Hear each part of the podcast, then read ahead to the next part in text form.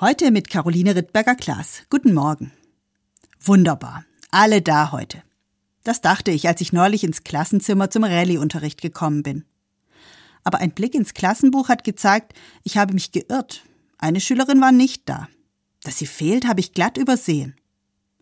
Ich bin erschrocken, denn mir ist klar geworden, dass ich anscheinend gar nicht immer merke, wenn jemand fehlt.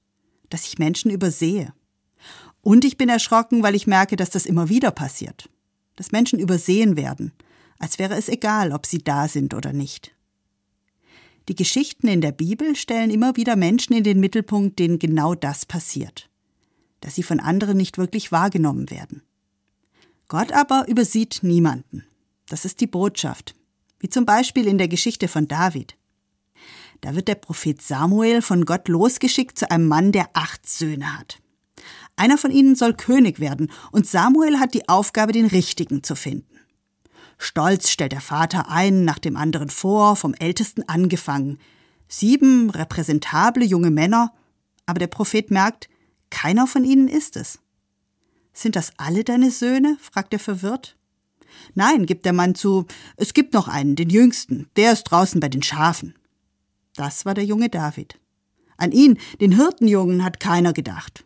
Man hatte es noch nicht einmal für nötig gehalten, ihn zu holen. Aber genau er sollte König werden. König David, einer der berühmtesten Könige Israels.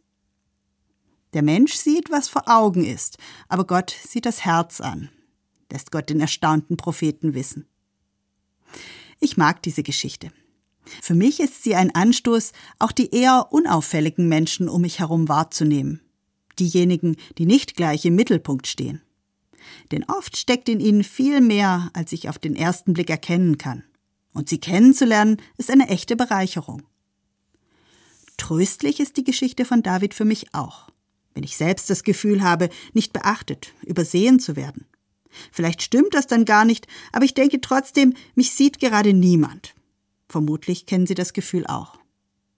Gott übersieht niemanden. Die Zusage ist mir deshalb wichtig.